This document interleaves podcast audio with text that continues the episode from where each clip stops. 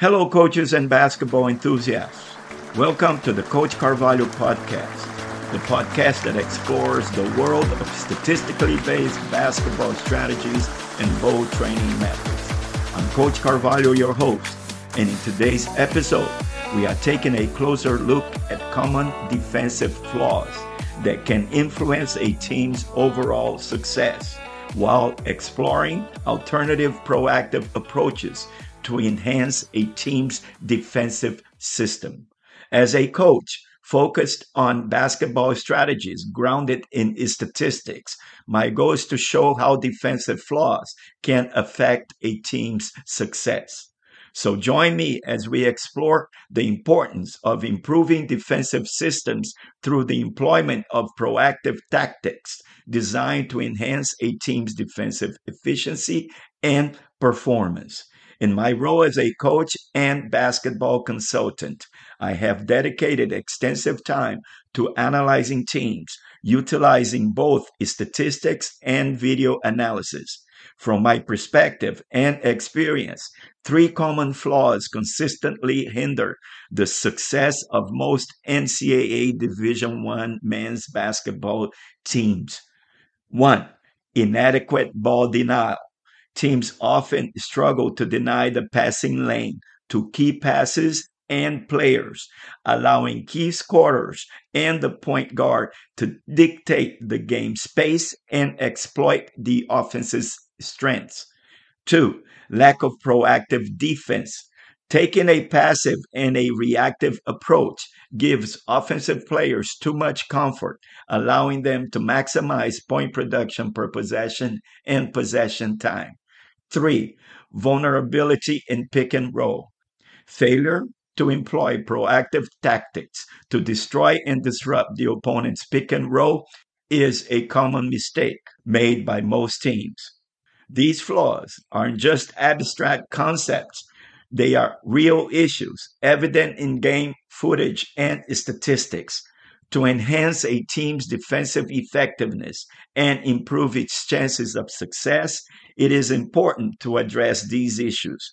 Turning to the numbers, we can observe these defensive flaws in action Teams struggling on defense often show high opponent shot attempts and shooting percentage per possession and concede a lot of points in the paint. Additionally, the defense's tendency to be reactive to the offense contributes to an inability to limit the opponent's point production per possession and possession time, highlighting the need for a proactive approach and strategic solutions Defensive flaws have a big impact on a team's success on the court. By addressing these issues and implementing proactive defensive tactics, teams can level the playing field and improve their chances of winning. So, how can these teams address these issues? How can a team improve its defensive strategies? Here are three recommended strategies.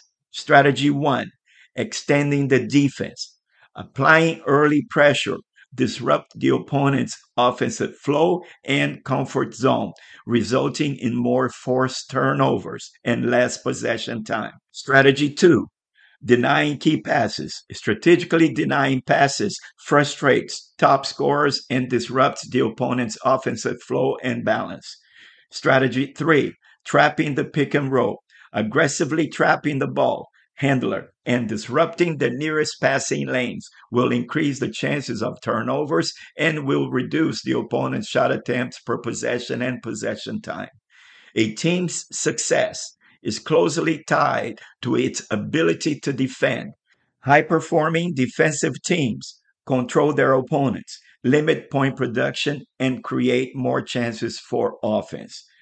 To boost a team's likelihood of success, it is important to refine defensive skills and employ proactive stat based defensive tactics.